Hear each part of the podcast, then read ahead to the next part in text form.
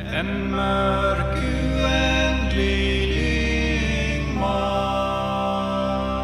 Welcome to Views from the World Tree. On this week's show, we scream at the top of our lungs, throw rocks down canyons, and bang on trees, all in an effort to find the elusive Sasquatch. The elusive Sasquatch. And now, on with the show.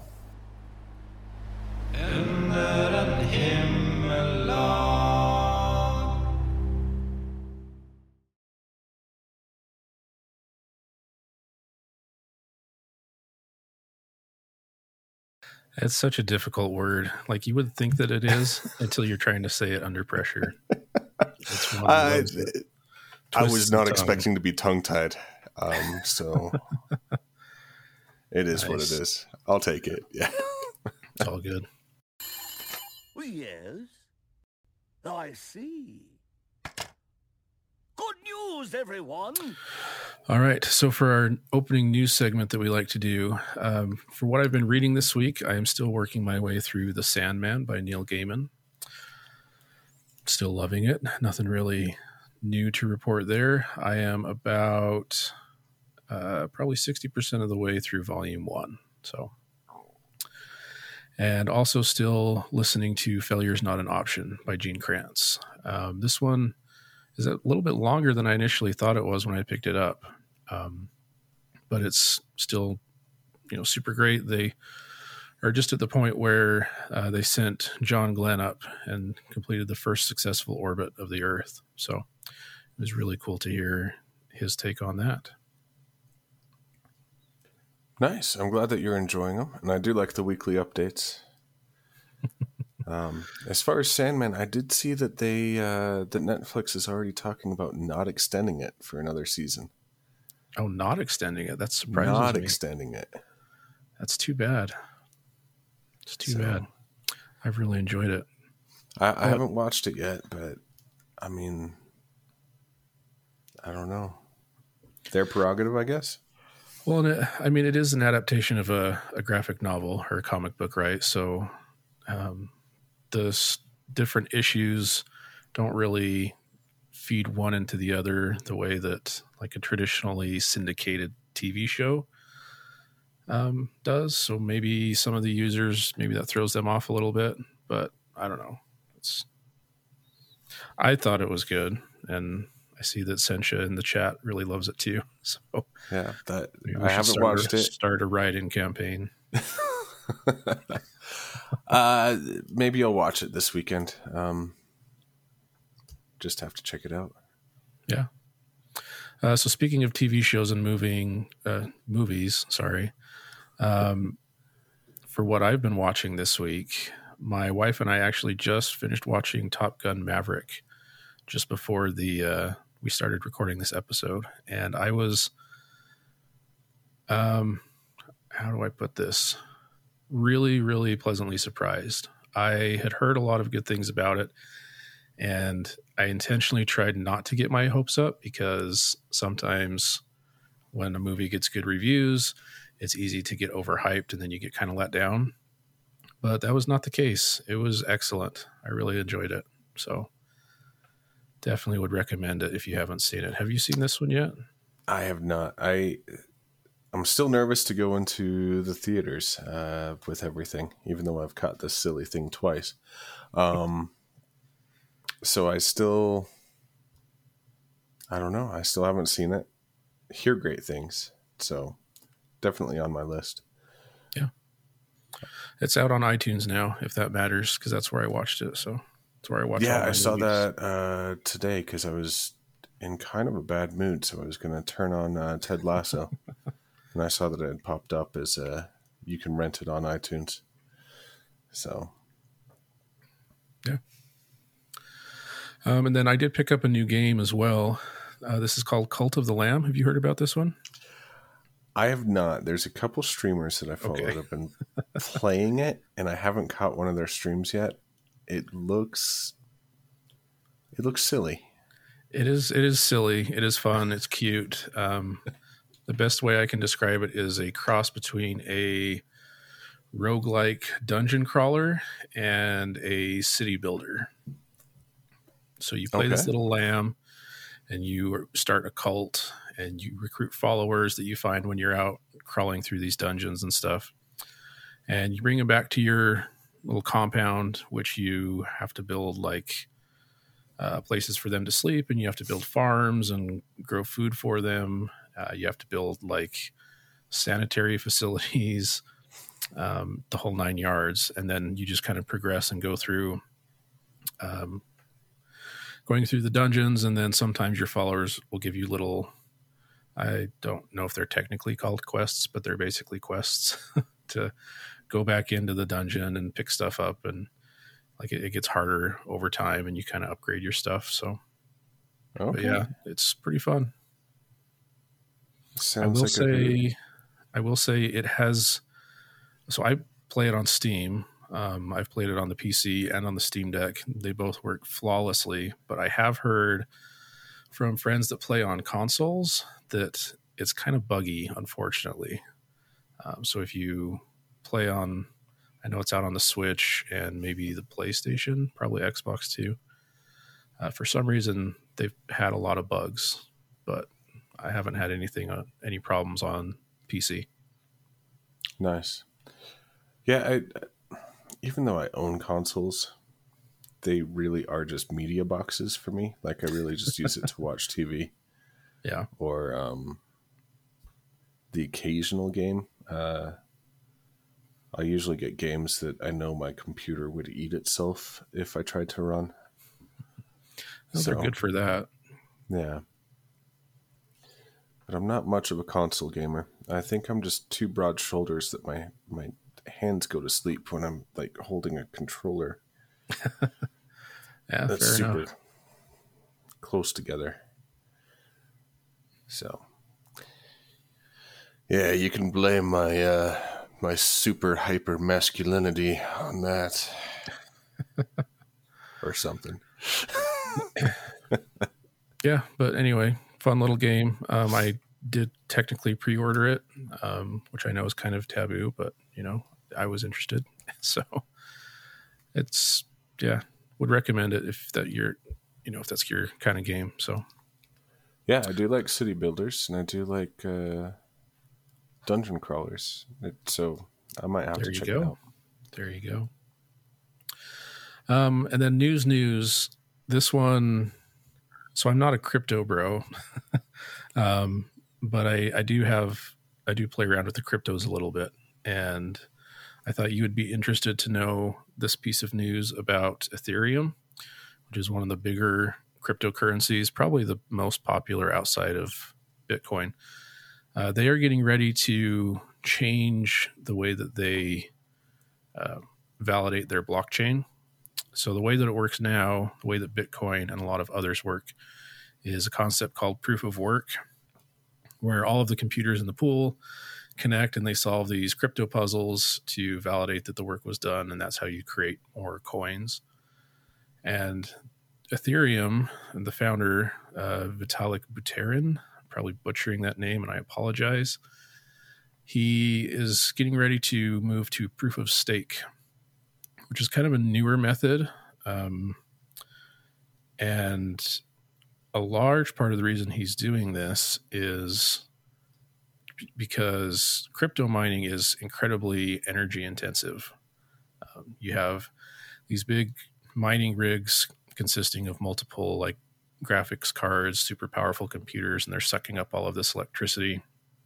And proof of stake works a little bit differently, where if you want to participate in that blockchain and validate uh, transactions and dictate when new crypto coins get created, you in proof of stake you put up some of the crypto that you earn as collateral, and so that's how you prove that you know the the coins that you're submitting or the validation that you're performing is um, you know legitimate rather than just sheer brute forcing so it's estimated that it's going to drop the environmental impact of mining ethereum by like a thousand percent or something so Wow. i thought you would be excited to hear that I, I still crypto is like a such a foreign concept to me. It it still makes no sense to me whatsoever. But I know a Yeah, lot of people are talking about these blockchain, like non fungible tokens type of things, NFTs, blockchain, as the Yeah. future of everything. Supposedly. I still don't understand it. Yeah, I'll be honest, neither do I. It's just one more little uh, thing to play around with. Throw 50 bucks at it and trade it between different coins and play the crypto market. There you go. Anyway, that that was the piece that in the pre-show I was like, I don't want to go into it too in depth because I don't fully understand it, and it's definitely a, a tangential thing. So I will it call might that- actually be an interesting uh, topic for a future episode, just because neither one of us really understand it, and I do enjoy learning new things to do the show. true. So, yeah. I don't know. Yeah, Might be don't know. ways down the road if we do do it, because I, I would have to start from like point zero. Right. But yeah, that was that was my week. What about you? What's going on? Um, my week has been a little bit less exciting, I guess. Um, as far as reading, uh, I did start classes yesterday, uh, so I'm into the last year of my senior year. Um, 20 years of college, and I'm almost done. Woo! Uh, so I've been reading a lot of ecology books, which is always fun, always interesting. Um, but to kind of supplement that, uh, I picked up a book a while ago called The Oxford History of the Kings and Queens of Britain, and um, I've been playing a lot of Crusader Kings, and so I was just I wanted to learn the real history of some of these people that I was playing against uh, in this game. So I picked that up and I've been reading that a little bit. Nice. So Cool. I don't know. I, I read about uh, the Kingdom of York t- today and um, all the uh, the different Danish and Norwegian uh, kings that settled the north of England, Northumberland, which was kind of interesting. Um, a history that I knew of, but I didn't know the like the whole history type of thing. So Yeah, I'm not uh, not really a big history guy, but sounds interesting. If I was going to be a history guy, that would be the part of history that interests me, I guess. So yeah i don't know it it history's always fascinated me because i love a good story it i don't think it really has like interests me as uh, i want to learn from it lest i repeat the mistakes of our uh, forefathers or whatnot but um it's more it's a good story i enjoy reading it i enjoy understanding a little bit more about the culture um, but it re-cements uh, why English is so messed up. The uh, the whole saying of uh, English is what you get when uh, Vikings learn Latin to yell at Germans kind of fits. yeah, yeah, that tracks. So, yeah. Um, and then as far as watching, so I finally convinced my wife to watch Alone with Me. So we started watching the last season, uh, Grizzly Mountain, uh, the episodes from this last summer. And it's actually been kind of a fun little uh, thing that we were both kind of enjoying, I guess. Cool. Are you caught well, up on that show yet? I am. Yeah, my wife and I have uh, finished out the current season, so I will be sure not to spoil anything for you. Okay. Yeah. Are you good. watching the new Arctic, the Frozen one, or whatever? Uh, it was season nine. Um, they are in northeastern Canada in polar bear country. Okay. So Gosh. Is that the one you guys are watching? We are watching eight, so we're watching the one from the summer.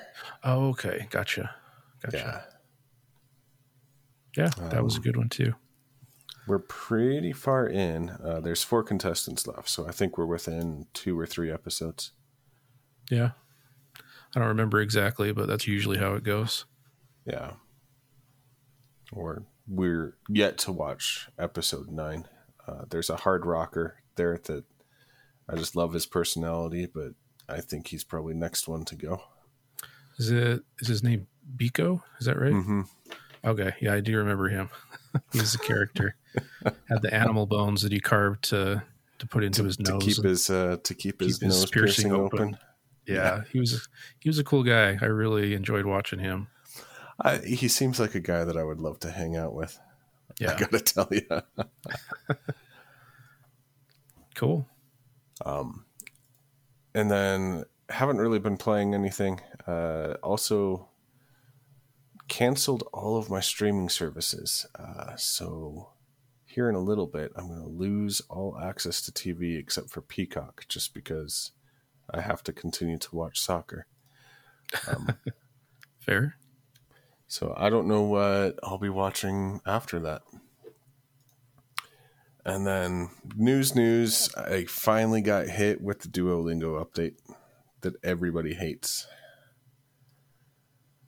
I have not gotten that one yet. Oh man, it turned over today. I was in the middle of uh, a Norwegian lesson, and it uh, crashed. And then when I loaded it back up, it looked different, and I was sad. Yeah, change is rough. I I hate change. Uh, I feel like Sheldon Cooper sometimes. People tell me change is good, but it's never good. I don't believe it. so Uh, we have a question from the chat. Um, the movie Prey on Hulu, the new uh, Predator movie. I have not seen that. Have you seen that one yet? I have not seen that one either. Um, Okay. Yeah, I've seen previews for it, but I have not actually had a chance to sit down and watch it. Yep. I uh, I don't have Hulu. That was one of the first ones that didn't make the cut. Mhm. So Cool. Yeah, it's on my list. I'll get to it at some point, hopefully. I'll still I'll steal your login and I'll watch it too. There you go. That'll work. Till they disable it like Netflix is trying to do. But Right. anyway, Um. Yeah. That's the news. Uh. That and I started school yesterday, fun. which I think I already said. So I don't know. Yeah. All right. Well, with that, we should get into our main topic. Talk about Bigfoot. Um. So before we start, you moved up to Bigfoot country. Uh, have you seen him as yet? You can, as you can see by my shirt. um, I have not seen him. I I have been up in the in the woods in the mountains quite a bit, as I like to do. Not as much as I would ideally like to do, but I don't think that's uh, realistic. So, um, no, I have not seen him. But Okay. maybe that's just because he does not want to be seen. That that's the theory. Um, yeah, I spend a lot of time in the Colorado mountains and uh, haven't seen him yet either. Cool. You wanted to go ahead and start this off? I know you did a lot of the notes this week, so Yeah, I can do that. Uh, so to start off our Bigfoot discussion, uh, we kind of have to talk about what Bigfoot might look like, what he is or she is, or what they are. I don't know what pronouns uh, Bigfoot goes by. Um, the current consensus, though, we should Is that- preface this by saying we're not Bigfoot experts. we're uh, interested in it, but That's yeah. Uh, perhaps we should. we are not cryptozoologists or Bigfoot fanatics. Maybe after this show we will be. I don't know. Anyway, uh, the current consensus uh, Bigfoots are large, bipedal, muscular, and ape like. Bipedal meaning they walk on two legs. Uh, they tend to be six to nine feet tall, which is about 1.7 to 2.7 meters in height. Um, some people who have seen them claim that they have more of a human face than animal, uh, which has created a moral dilemma when people go out to hunt them. There, the, there's hunters that have claimed that they could not shoot a Bigfoot because it looked too human. Hmm, interesting. Um, the most common feature uh, described by uh, eyewitnesses is a putrid smell coming from the ape, uh, giving it a local name of skunk ape uh, in Florida, as well as kind of taking over in the Pacific Northwest. So that is The so reports of the smell are becoming more common, or the, the, the, nickname name. skunk ape. okay, yeah. gotcha. and I was searching it out. I guess it comes from a a Florida legend, but uh, maybe people from Florida have just moved up to the Pacific Northwest, and maybe that's why it's I been called not. Everybody's up there. moving up here, man. We Already got everybody from California moving to Idaho. We don't need Florida too. Uh, Sorry, kind of on one tonight. you are. That's okay though. Yeah, I mean it could be right. It's kind of interesting sometimes how uh, nicknames and stuff travels like that, but Yeah. So that's what they look like. Um, now, of of all the pictures, because I've seen pictures, I know you've seen pictures. Mhm. I feel like the the most common picture is that it's like black or dark brown fur. yeah, that's what I typically see. Kind of like a Harry and the Hendersons type vibe. I love that movie. But yeah, other than the color, I think the one thing that's pretty common to a lot of the video footage and the pictures that I've seen is has really long limbs, kind of lending credence to that. Uh, what you were saying about some type of a large bipedal ape creature, right? yeah, Definitely longer limbs than a typical human. Even if you were to like scale a human up to be seven feet tall or eight or nine feet tall, I feel like it's a lot more lanky. it it does fascinate me these long limbs that it has, especially on the forearms or the uh, arms, forelegs. hmm you would think that almost like an orangutan or a uh, or a gorilla that they would use the arms to move, but I, I've never seen ape-like movements from any of the video. Yeah, it's it's. I mean, I'm not a an ape expert either, but it also does not seem to walk strictly like a human does either. Like the there's the famous film, um, the Patterson film. Somebody said that you know shows it kind of lumbering through the woods and not necessarily like a human would walk, but also not quite like an ape. But maybe it's the missing link. It could be. I haven't I haven't uh, read all of your notes. I apologize if that uh, if that comes in and later. But No, I did not do any of the theories of the evolutionary theories. So okay, cool. so before we get too much further off the rails, um, just looking at the history then of it um, in the research that we did. So a lot of First Nations tribes have legends of some type of large hairy creatures that live deep in the forest. Um, most of them predate the first recorded Bigfoot sightings. Um, one that's fairly well known, the Tule River Reservation, Painted Rock.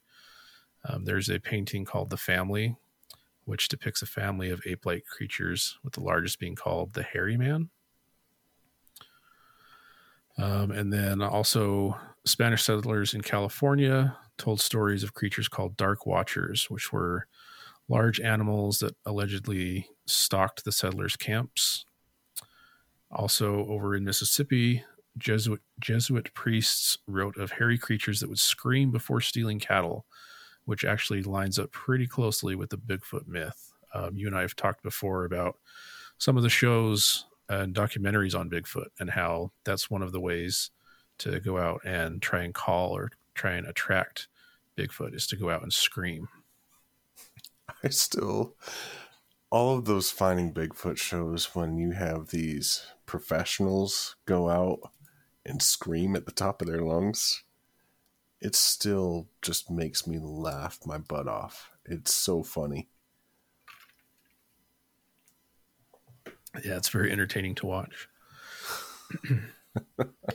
so, although to be fair, somebody watching me go out in the woods and you know try and call in an elk or something would probably think that's pretty funny too. That's fair. Um, So,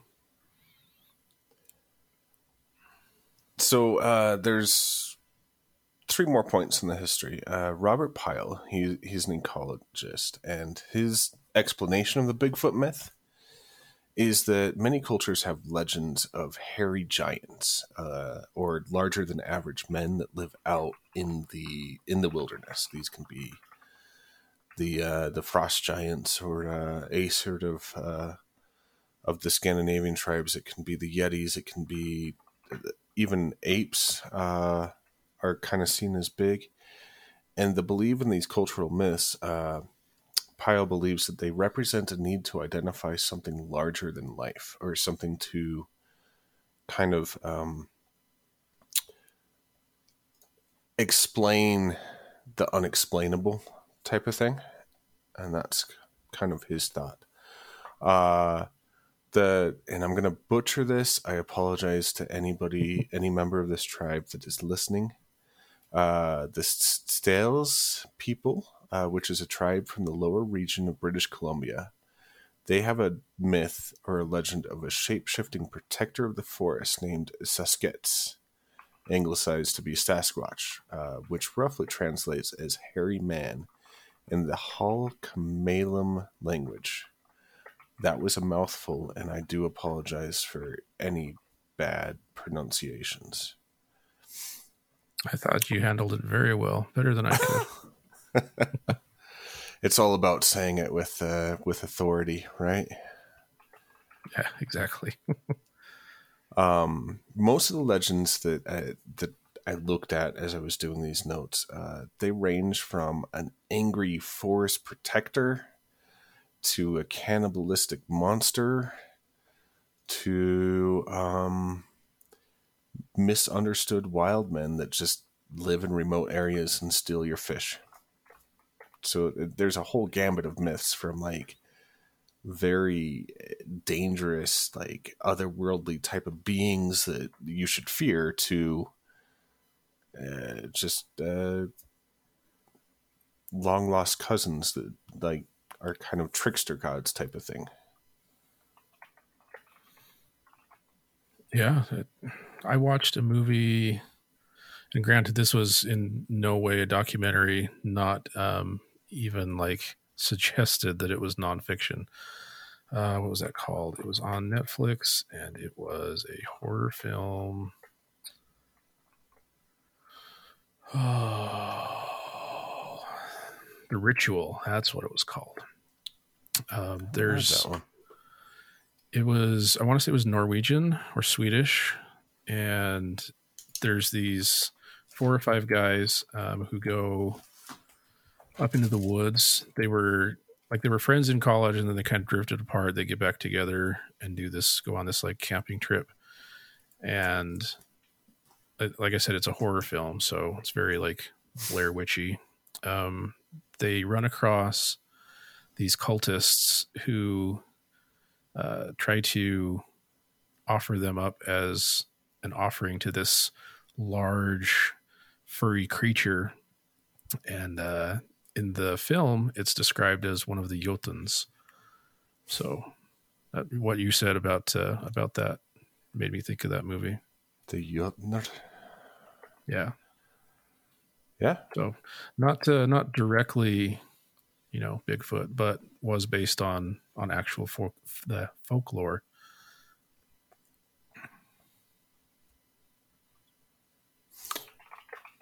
Interesting. I'll have to check it out. I actually actually just wrote it on my uh on my notepad of things to watch so that I can discuss. Nice. So Yeah. Cool. Um, let's see. So we're at the name origins now. Is that right? Yep. Or okay. So where did the name Bigfoot come from? Um, in our research, we found that I found a gentleman named Jerry Crew, who in 1958 was working as a logger in California, and discovered a set of large, 16-inch human footprints. So you know, big uh, that were sunk deep into the mud of the Six Rivers National Forest. That's 41 centimeters for our international listeners on the podcast. uh, many of his crewmates mentioned that they had noticed similar footprints around the area, and some other strange things started happening happening around the logging camp. A big uh, oil drum being moved without explanation, trees being toppled over, etc. And so they started to blame it on Bigfoot, uh, this you know unknown kind of boogeyman that was stalking their logging camp since they had found the footprints. That's just kind of what they called him. Uh, eventually, the story found its way to the local newspaper, where you know spread across the region and eventually across the country and around the world. In 2002, so good uh, you know 50, 60 years later, the family of one of the crew members uh, from that logging crew stated that their father had been secretly making the footprints with a wooden stencil to prank his coworkers. So, whether or not Bigfoot is real, the uh, the name came from what uh, what was described as a prank by somebody who was connected to the crew. There you go. Um, so the next bit uh, is not about our Sasquatch uh, friend. It's actually um, cultural references of Bigfoot, other ways that Bigfoot's been used in uh, kind of North American folklore and history. Um, and I added this because I thought it was just fascinating. Um, so, in the 1830s, a Wyandot chief uh, was nicknamed Bigfoot um, because of his large stature. Uh, a lot of them seem to be uh, Native American or First Nations chiefs. Um, uh, Potawatomi chief uh, uh, was nicknamed Chief Bigfoot. Uh, he has a state park and a school named for him uh, in Wisconsin, I think. I didn't write that down. I probably should have. uh, William A. A. Wallace, um, not the William Wallace of Scottish legend, but a Texas Ranger, was nicknamed Bigfoot because he wore very large shoes, and the town of Bigfoot, Texas, is named after him. So if you're ever down in Texas, Bigfoot is not named after the uh, the ape-like being; it's named after a Texas Ranger. Um, the Lakota leader, Spotted Elk, also had the nickname Bigfoot. And um, I don't know if the Forest Service or Park Service or something does this to make fun of Bigfoot believers.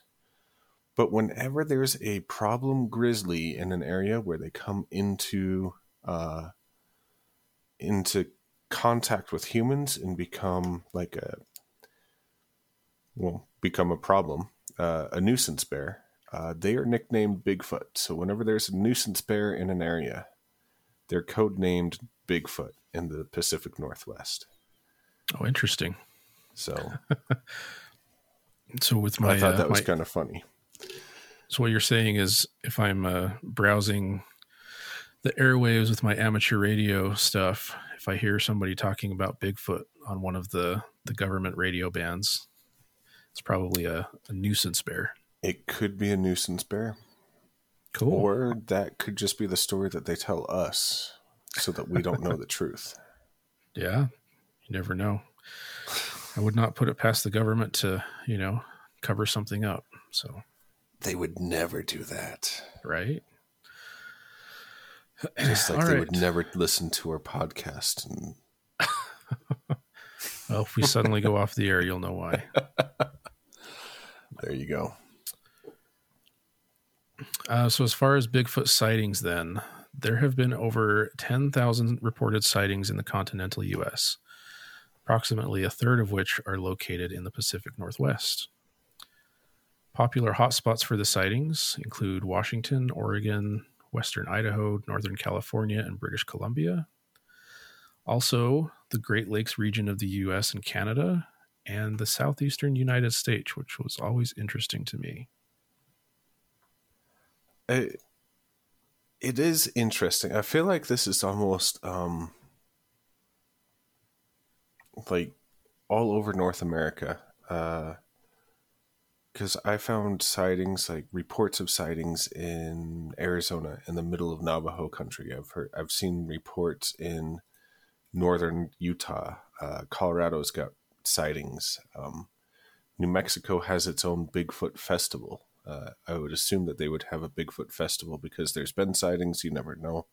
It is New Mexico. Um, it, it, it is fascinating just how broad this is that people have seen these ape like creatures everywhere. Yeah, it's. I almost wonder if there's, um, maybe some type of like relative species, right? That um, split off and prefers like the the wet, swampy Florida type climate uh, to the the wooded Pacific Northwest. But that's kind of Yeah. outside my realm of expertise. I know you're the the biology guy. Is that is that plausible? Like, species ever split and migrate like that? It is plausible. Um, that's basically the foundation of Darwin's observations in uh, the Galapagos. Is a split, is a species split um, with a certain type of bird, and the way their beaks developed based on resource acquisition, on compared to the mainland birds of the same species, and how these uh, birds in the Galapagos are actually a different species at this point because the environment was so different. So, evolutionarily speaking, it could be um, after the Ice Age. Uh, maybe these creatures have been here. I mean, they've been here pre-Columbian, right? Uh, with a lot of uh, First Nation myths Mm-hmm. It very well could be some of the species uh, stayed up north or followed the receding glaciers up north. Some of them stayed south, some of them. So, if they do exist, it could be slightly different species with different niches in the uh, environment. Yeah, that makes sense to me. As a you know, an engineer that doesn't know anything about biology, Uh, it, it it's things like that, which is why I got fascinated with biology to begin with. Is just how species are different across different uh, regions. How basically how the uh, environment and all the systems of the ecosystem work in different areas. It's Yeah. not the same everywhere. It's just fascinating. So. cool. Um, some of the other names that Bigfoot goes by, and this is kind of a fun list. Uh, Sasquatch is often widely used in conjunction with Bigfoot. They kind of interchangeable at this point.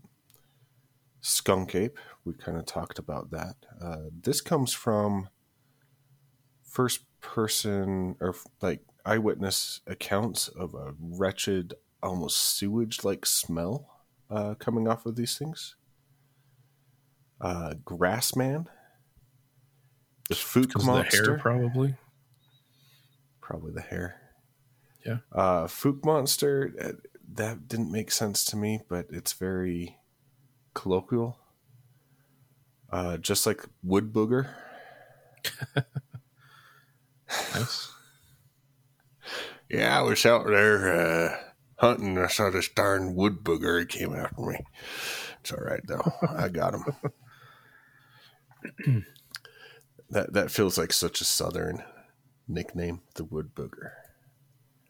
Probably. Uh, the monster of Whitehall. This one actually originates from Whitehall, New York. Uh, Interesting. Momo.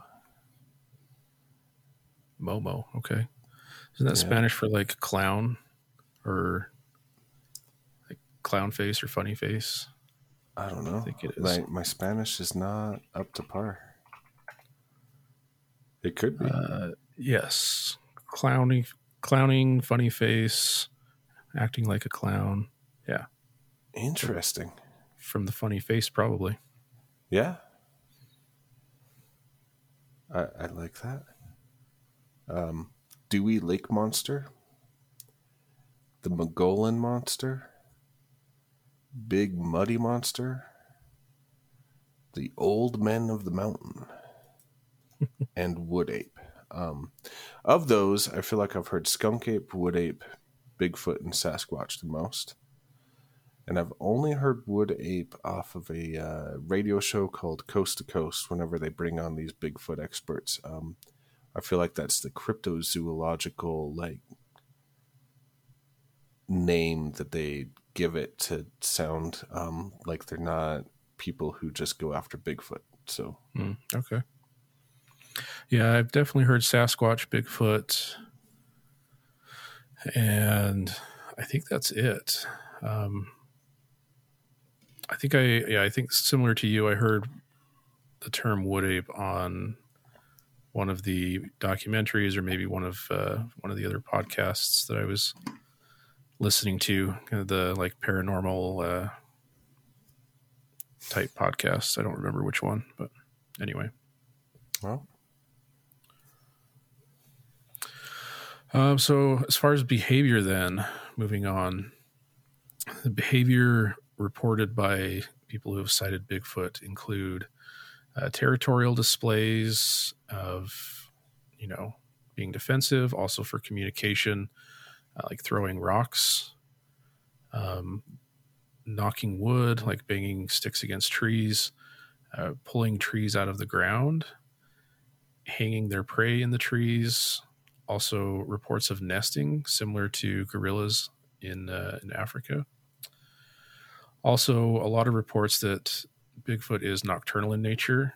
Um, although I know you, as a biologist, noted that as far as primates, uh, this would be a departure from that. Um, so maybe it's not a primate. Also, they do seem to be fairly solitary. Uh, very few, if any, reports of sighting, you know, in packs uh, or family groups. Uh, some people hypothesize that uh, hunting and gathering falls to the male Bigfoot, while child rearing and uh, stuff like that falls on the matriarchs of the families, and maybe that's why they haven't been seen.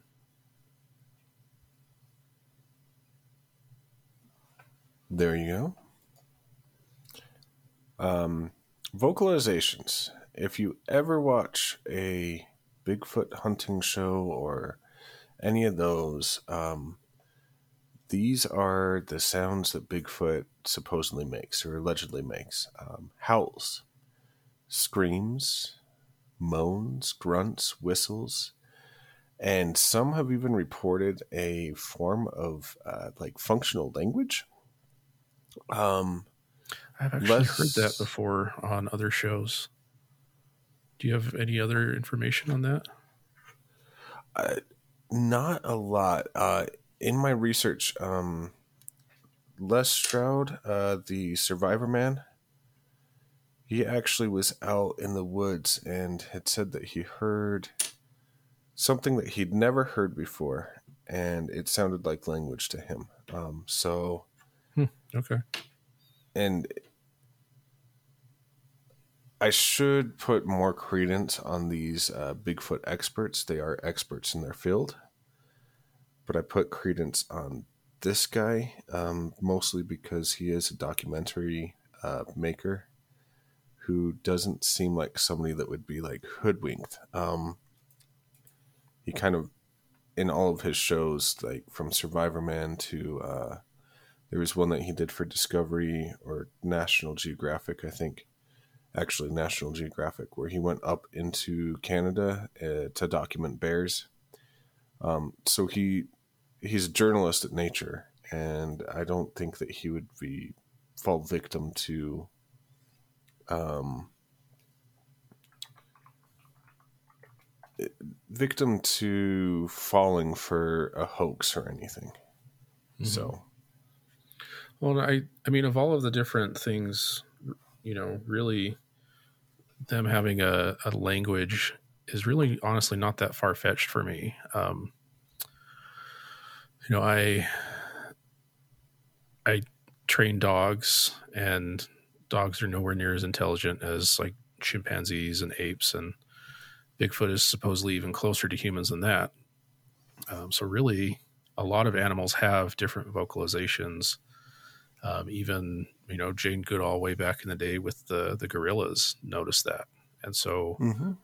really, that's if anything that makes it more plausible to me of their existence because it would be weirder if they existed and they didn't have some type of a spoken language.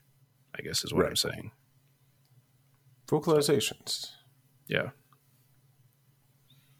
Even mean- whales do, right? Oh, uh, And if they don't, if you uh, if they stop vocalizing, you have to go back in time and steal a, a Klingon bird of prey. And yeah. Anyway, Star Trek reference. Sorry. it's interesting that you brought up the whales. Uh, mammals, uh, especially, have a lot of vocalizations. I, I think almost as many as most bird species.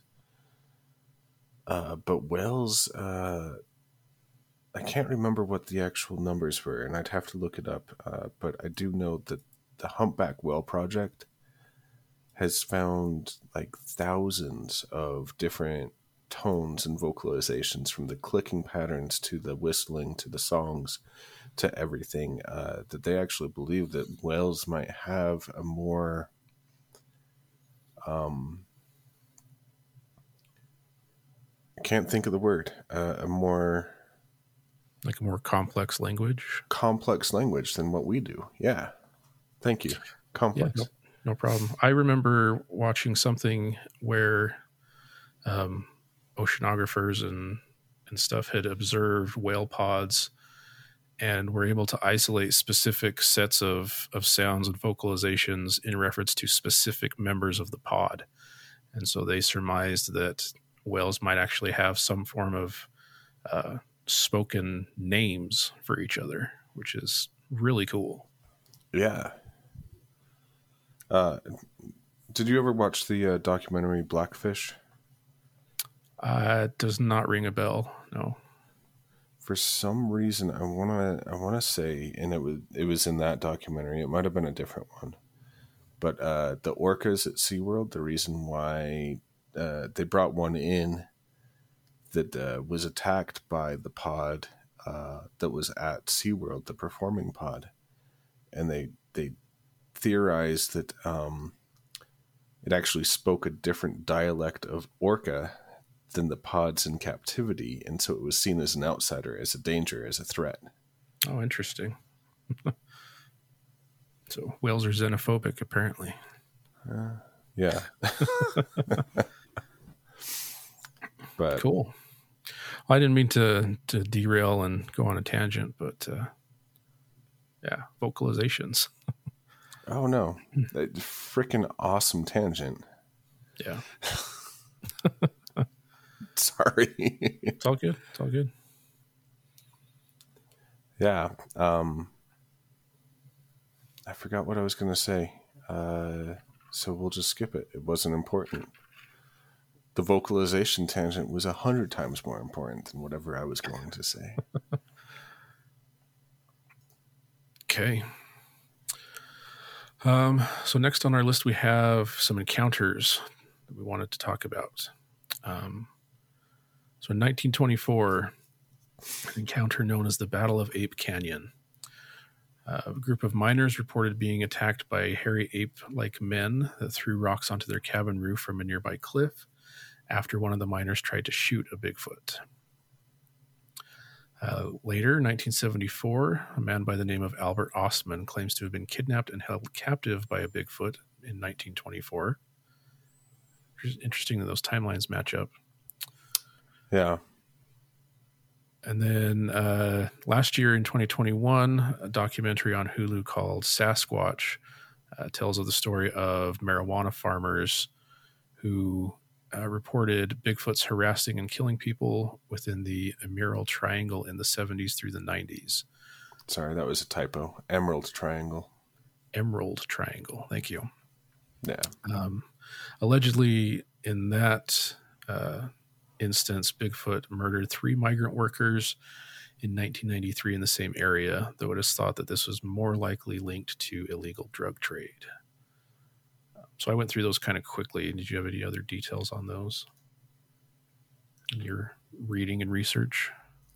No, um, those were the three that just seemed the most interesting to me. Uh, if you watch any supernatural things, everybody talks about the Ape Canyon incident, and then uh, kind of like people that are have been abducted or claim to have been abducted, like this guy claiming to have been abducted uh, in his youth, and then coming out about it. What fifty years later? um, talking about being kidnapped and held captive by by Bigfoot sounded fascinating to me. Mm-hmm. And then uh, the uh, the marijuana farmers, um, and and I know psychedelics, marijuana, like anything that alters the brain, you can uh, kind of imagine things. But the fact that multiple people over decades in this illegal farm have been terrorized by Bigfoot was fascinating, especially Pacific Northwest. It comes to that that myth uh, of the Sasquatch, where they got their name, right? And um, of Sasquatch being a forest protector. If they're tearing down, cutting down trees to grow illicit drugs, I could see a forest guardian terrorizing them and trying to scare them away. Like, it, it just seemed very compelling, which is why I added that one. Yeah, and shared hallucinations are not really a thing ever. so, Right. um, yeah, I I would agree that that definitely lends uh, some believability to it. So, So, yeah. So that's why I chose those three. cool. And I know there's there's lots of others that uh, are out there. Unfortunately, we have to try and keep it uh, to within about an hour, so we might have to do a follow up episode in the future. But um, I saw that in the notes you had some possible explanations. Do you want to take us through that? Yeah. Um, so the current possible explanations is bears. Um, and the thought is a lot of the video and photographic evidence of Bigfoot is taken from such a far distance that your eyes really can't understand what you're seeing. Um, and so the thought is that it is a grizzly bear, brown bear, black bear, Kodiak, whatever whatever area you're in. The belief that it's bears that are being um, falsely identified as something that doesn't exist in this area. Um, which um, I actually kind of believe. Uh, there's there's one photo that I looked at, and uh, from the distance, it looked very the uh, the animal that they caught was like very hairy, almost like a gorilla, like orangutan, like just really super hairy. hmm and there was a scientist that had dissected that photo and looked at it and said to me that looks like a cinnamon colored black bear that has mange and Oh uh, yeah, I've seen dogs with that. uh, mange is something it's a type of disease uh, that just causes like wildness uh, to it um, i don't know exactly what mange what causes mange but i, I see it in coyotes uh, here in colorado quite often Um, Yeah, it's it's caused by mites. Uh, it's a skin disease caused by mites. So, Okay. and it can cause anything from like super matted, overgrown areas to like bald spots in the coat, just very like irregular, like you said, wild looking fur coats. so At least in dogs, that's what it looks like. i'd assume that it would be the same in bears Yeah, probably. Yeah. So that's one theory. Um, this one, the next one really made me smile. Uh, the thought is it could be escaped apes. Um, chimpanzees, gorillas, uh, orangutans uh, either escaped from a zoo or possibly circuses. And the reason, what gives us the most credence hmm is in the south uh, southeastern United States, where a lot of hotbeds are.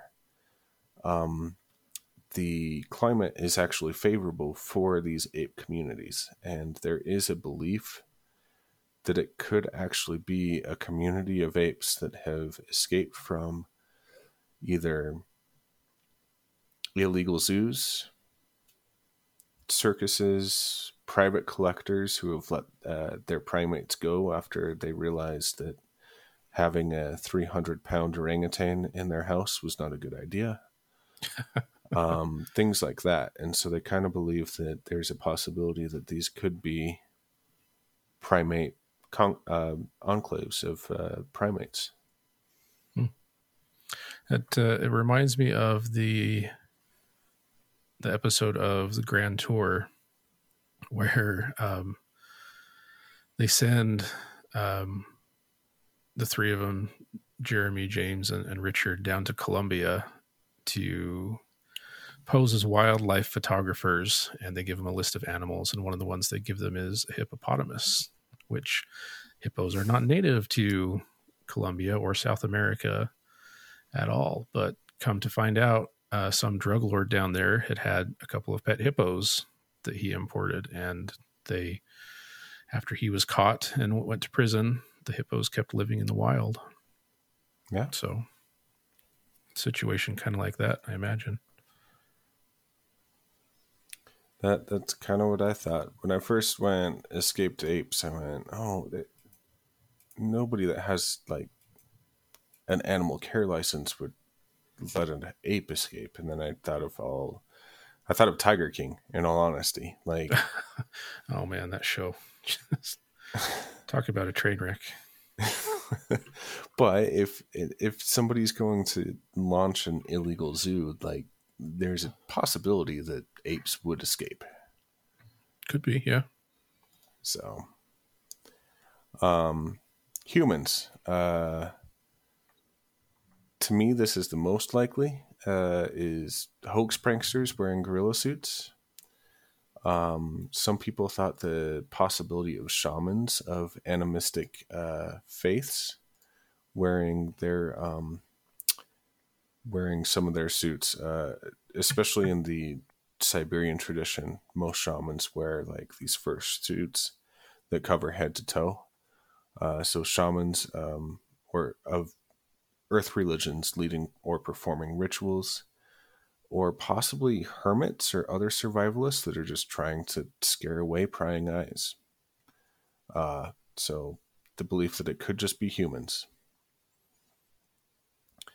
And then uh, the last possible explanation is there's a there's a phenomenon called pareidolia, and um, this is a phenomena where people will kind of matrix a human face where there isn't a human face that exists.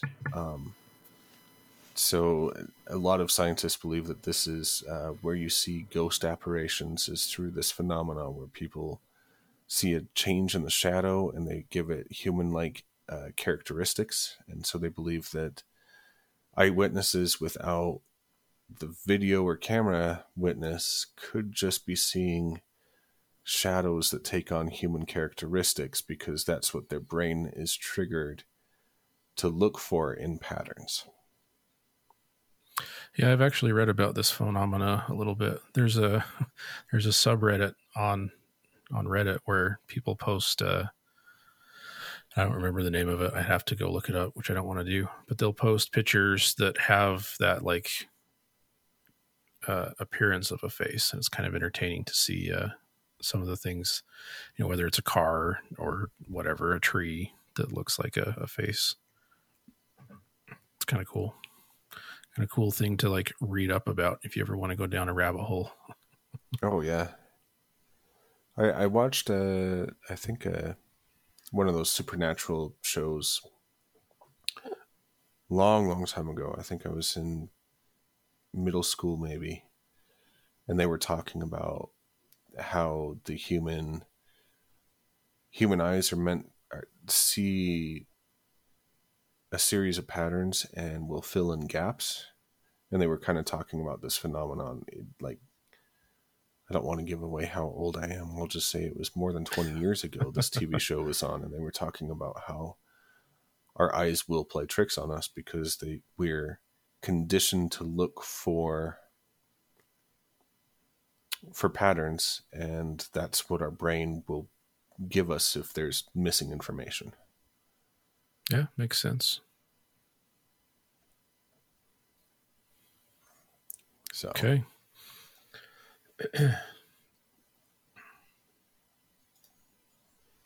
so right a few um, thoughts, kind of wrapping it up. Uh, I have a couple more things to, a couple more points to go through, but a couple of things for thought. Is there something in our forests that we don't know about? This one is. I'm going to let you take the bulk of this one since you're studying biology. Uh, Most of my theories are just going to be theories. So, what's the chance that there's a and I don't know what the technical scientific term is, but a a large species, like a not like an insect or a you know a bird or something, um, but a species of some large animal that still has not been discovered. Um, I'm taking off my biology hat and I'm just talking as a conspiracy theorist, like a, a, a supernatural freak. Like I, I want to believe. Um, there is.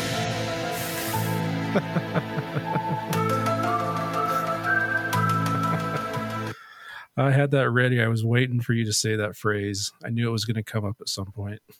Gosh. um, I I've done a lot of uh, backpacking, a lot of camping, a lot of uh, backcountry exploring, and even though it appears uh, that the world is small, that there's that we've been everywhere, there's still so many old growth forests, um, mostly outside of the United States, because we are terrible stewards of our environment and we've destroyed most of our old old growth sto- forests here in uh, the United States. But there's so much area that we haven't set foot in or don't set foot in on a regular. Um, the Pacific Northwest is one of those areas that is still an untouched old growth forest that has not been cut down for cattle herding or any of that. And so, could there be something there? And there could. Um, I didn't realize how vast uh, the forests could have been until I jumped on an airplane and we were flying to Iceland and looking down on Canada, especially around the Hudson Bay, and realizing that there is miles of untouched old growth forest. There's no way in there's no way that humans could go and see everything. So could there be a species that we don't know about living in there? Yeah. I believe that there could be. Yeah, I I mean I have to agree with you. um and particularly up in this area like I mean we you and I had been tentatively planning like a hiking trip which I mean the entire Sawtooth Wilderness area is like on fire right now unfortunately so probably won't happen but just in in researching the area and in the trips that I have taken there is so much up there that I mean, even just getting more than I don't know, more than 10 miles into the some of the wilderness areas, it is truly untouched country. and the the mountain range, whether it's the sawtooths or the up further in the in the Idaho panhandle, Idaho is a very long state. um, and before I moved here, I didn't realize how long it was. I think because of the the way that a lot of maps display it, um, it looks shorter than it actually is. But there's a huge untapped wilderness area, and I would not be surprised at all if there was species of all kinds that we haven't discovered yet, whether small, large, everything in between. So, yeah, Yeah. definitely possible in my mind.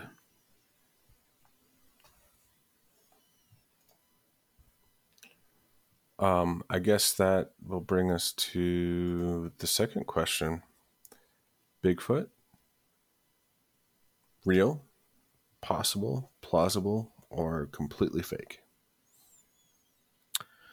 Um, so I can't say real because I haven't seen one.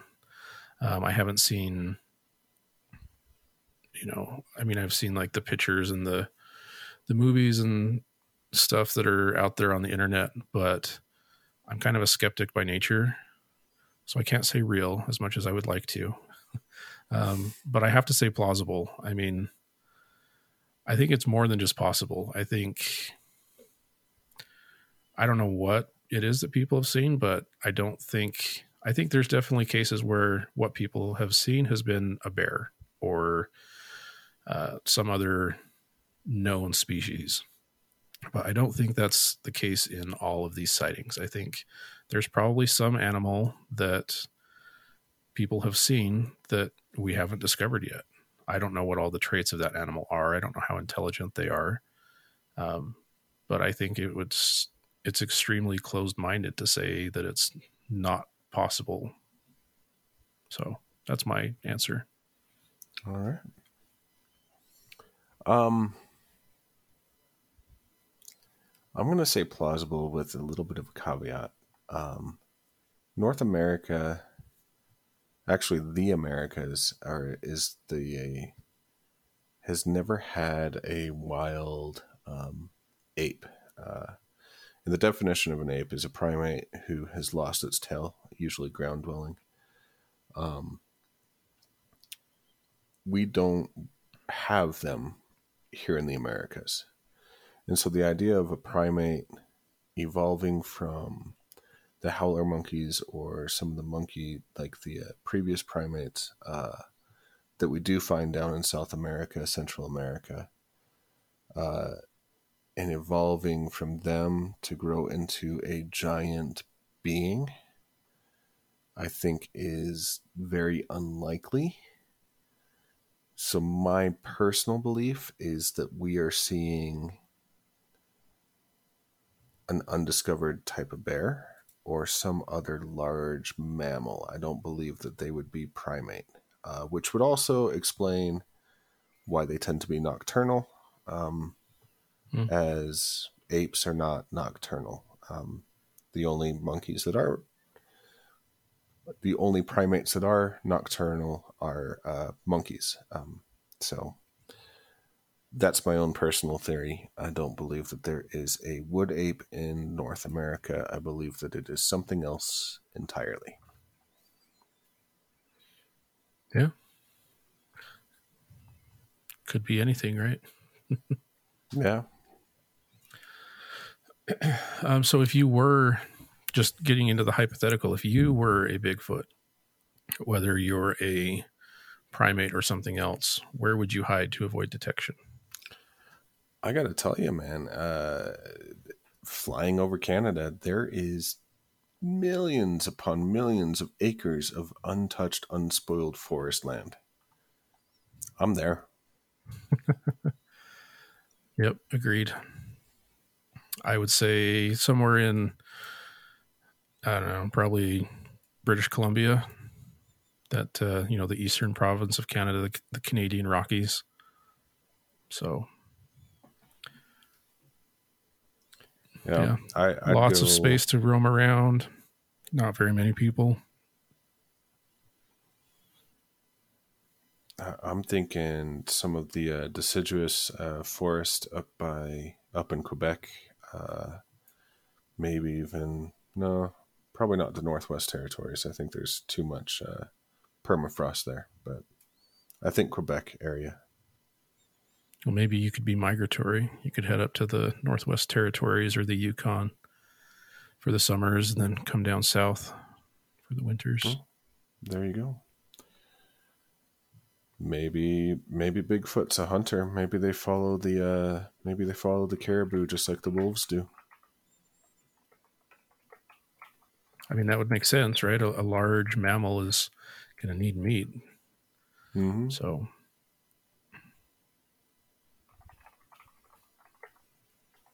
There you go. Solved.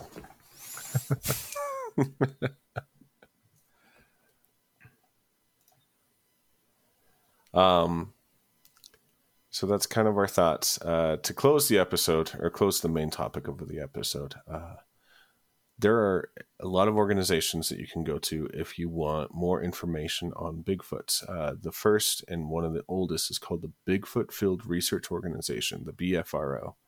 They have a website with um, a database full of sightings, encounters, pictures, anything that you could know, uh, want to know, uh, and want to be trained on how to hunt them yourself. And when I say hunt, I mean look for them because uh, our next organization will come after you. It's a nonprofit if you do hunt them called the North American Wood Ape Conservancy. And they are here to protect the wood apes or Bigfoots and make sure that they do not get hunted if they do exist. So those two are the official organizations. Um, as far as other places you can go for information, uh, there's a lot of places in in Washington, Oregon, California, um, where people who are just excited fanatics about Bigfoot have set up Bigfoot museums. There's also conferences and festivals. The biggest one is in Willow Creek, California, and it hosts the Bigfoot Days. And this is an annual festival. Um, and the reason why it's in Willow Creek is if you go back to our when we were talking about where the name came from, uh, this is where Jerry Crew's uh, logging ex- like logging company, where the company that he worked with that was logging, uh, first encountered Bigfoot uh, is in this area of California. Um, there's also the Smoky Mountain Bigfoot Festival, and then in 2022, so this last year, uh, current year, as of the recording, there was a the Bigfoot Festival in Marion, North Carolina, which saw an attendance of more than 10,000 people over this two day event. So, definitely a lot of opportunity to go experience, explore the truth for yourself. cool. Um, so, there's one more that uh, I want to plug, which didn't actually happen this year um, due to you know COVID stuff, but there's a convention in Idaho called SquatchCon, which is a Sasquatch convention. It is held in the city, or at least last year, it was held in the city of Nampa. And again, going back to what you said about where the name came from, uh, the city of Nampa is named for a Shoshone Native American chief called Chief Nampa. And the word Nampa means big moccasin or big shoe. So that is why SquatchCon is in Nampa. Interesting. I'll have to check that out next year. That sounds like a fun festival. Yeah, hopefully they bring it back. It'd be worth the drive. Anyway,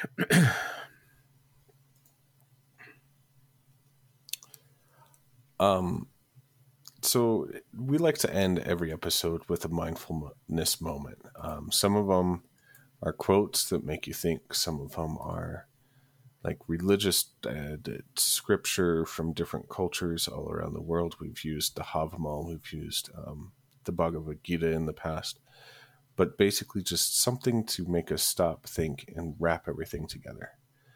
Today's mindfulness moment comes from Jane Goodall. Um, we we talked about her earlier when we were talking about vocalizations, and she was an ape, uh,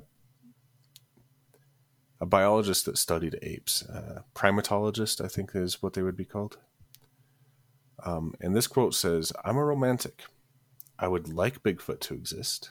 I've met people who swear they've seen Bigfoot, and I think the interesting thing is every single continent."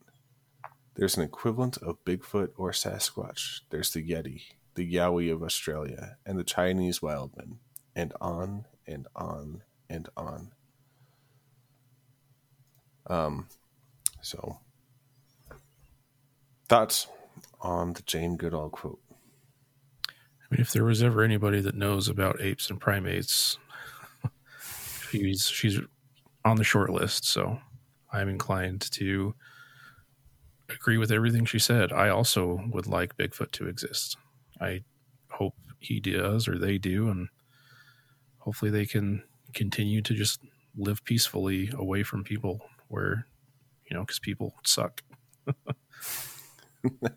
Fair. Uh, completely agree. I think it would be cool if they existed. I think it's cool that you have uh, a hero of mine uh, in Jane Goodall basically saying that she hopes that they exist. Um, that there's almost too much uh, mythology around them for them, for there not to be some idea or a smidgen of truth in the legends. Um, and I kind of like that.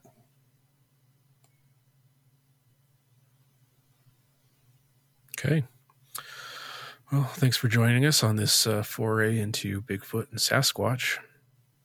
Be sure to join us next week at the same time for a future technology um, look into the genre called solar punk. We'll see you then. See you then.